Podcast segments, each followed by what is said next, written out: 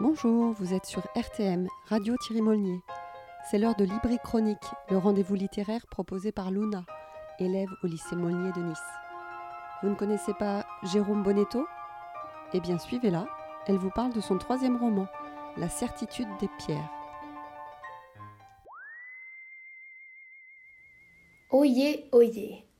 Cher auditeur, chère auditrice, amoureux des mots ou brebis égarés, je te souhaite la bienvenue sur cette nouvelle édition de Libri Chronique.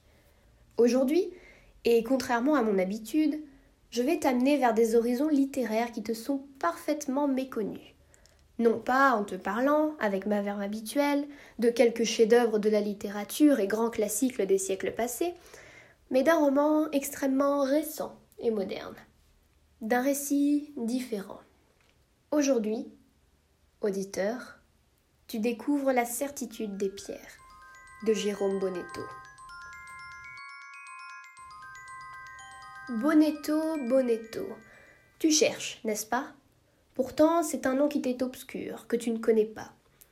Normal, c'est une petite perle bien tapie que trop peu de gens ont eu encore l'occasion de découvrir, raison pour laquelle je lui consacre cette courte émission. Jérôme Bonetto est né chez nous, à Nice, en 1977. Aujourd'hui professeur de français à Prague, c'est un écrivain qui fait pas à pas son entrée sur la scène littéraire et qui, avant cela, aura tracé sa route. D'abord footballeur, puis diplômé en informatique et en mathématiques, il finit par s'adonner aux deux passions premières que nous lui connaissons, la photographie et bien évidemment l'écriture. La certitude des pierres, son troisième roman, paru dans les premiers jours du mois de janvier 2020, s'inspire d'un triste fait divers, d'un accident survenu dans les collines de Nice quelques décennies en arrière, alors que Bonetto était encore jeune, et qui l'a mené à la rédaction de ce travail de longue haleine. Œuvre dont je dois l'entière découverte à ma professeure de littérature, amie de l'auteur, et qui bien sûr se reconnaîtra, et à qui j'adresse un très grand remerciement. Nous sommes à Séguriane, un village de montagne de 400 hommes, repère de chasseurs, microcosme régi par des traditions, par l'isolement et la monotonie du quotidien, où les jours, qui paraissent tous les mêmes, transforment l'hostilité de la montagne en sanctuaire, et où la nature est la seule loi qui s'applique.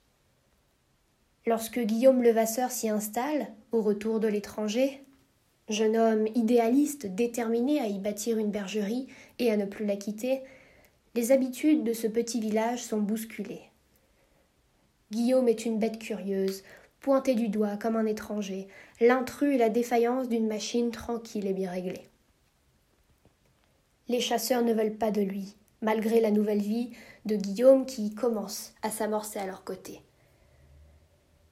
Et rapidement, les tensions s'accentuent, les vexations, les défis et les menaces prennent une autre dimension.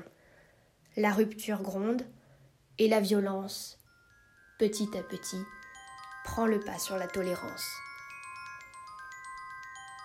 À mes yeux, La certitude des pierres est un pari réussi.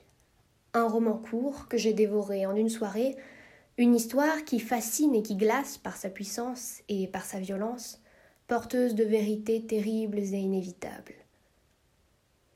Ici, les débordements et le rocambolesque n'ont pas leur place. Et c'est justement le réel et la simplicité du récit qui lui donnent toute sa profondeur. Le style est ample, limpide même, tantôt poétique, tantôt cinglant, dont le talent réside dans son indiscutable justesse. S'agit-il d'un grand roman? Je ne pense pas. En revanche, c'est une magnifique promesse d'avenir qui nous donne envie de revenir, de lire ce qui suivra et d'attendre le transport qui ne fait aucun doute et qui forge le lecteur lorsqu'il pose ses yeux sur un bon livre, sur un livre qui en vaut la peine. Alors, la certitude des pierres, me demanderas-tu, lecteur zélé Mille fois oui, pour un auteur qui mérite ton temps et toute ton attention, pour le bonheur de la découverte et son individualité.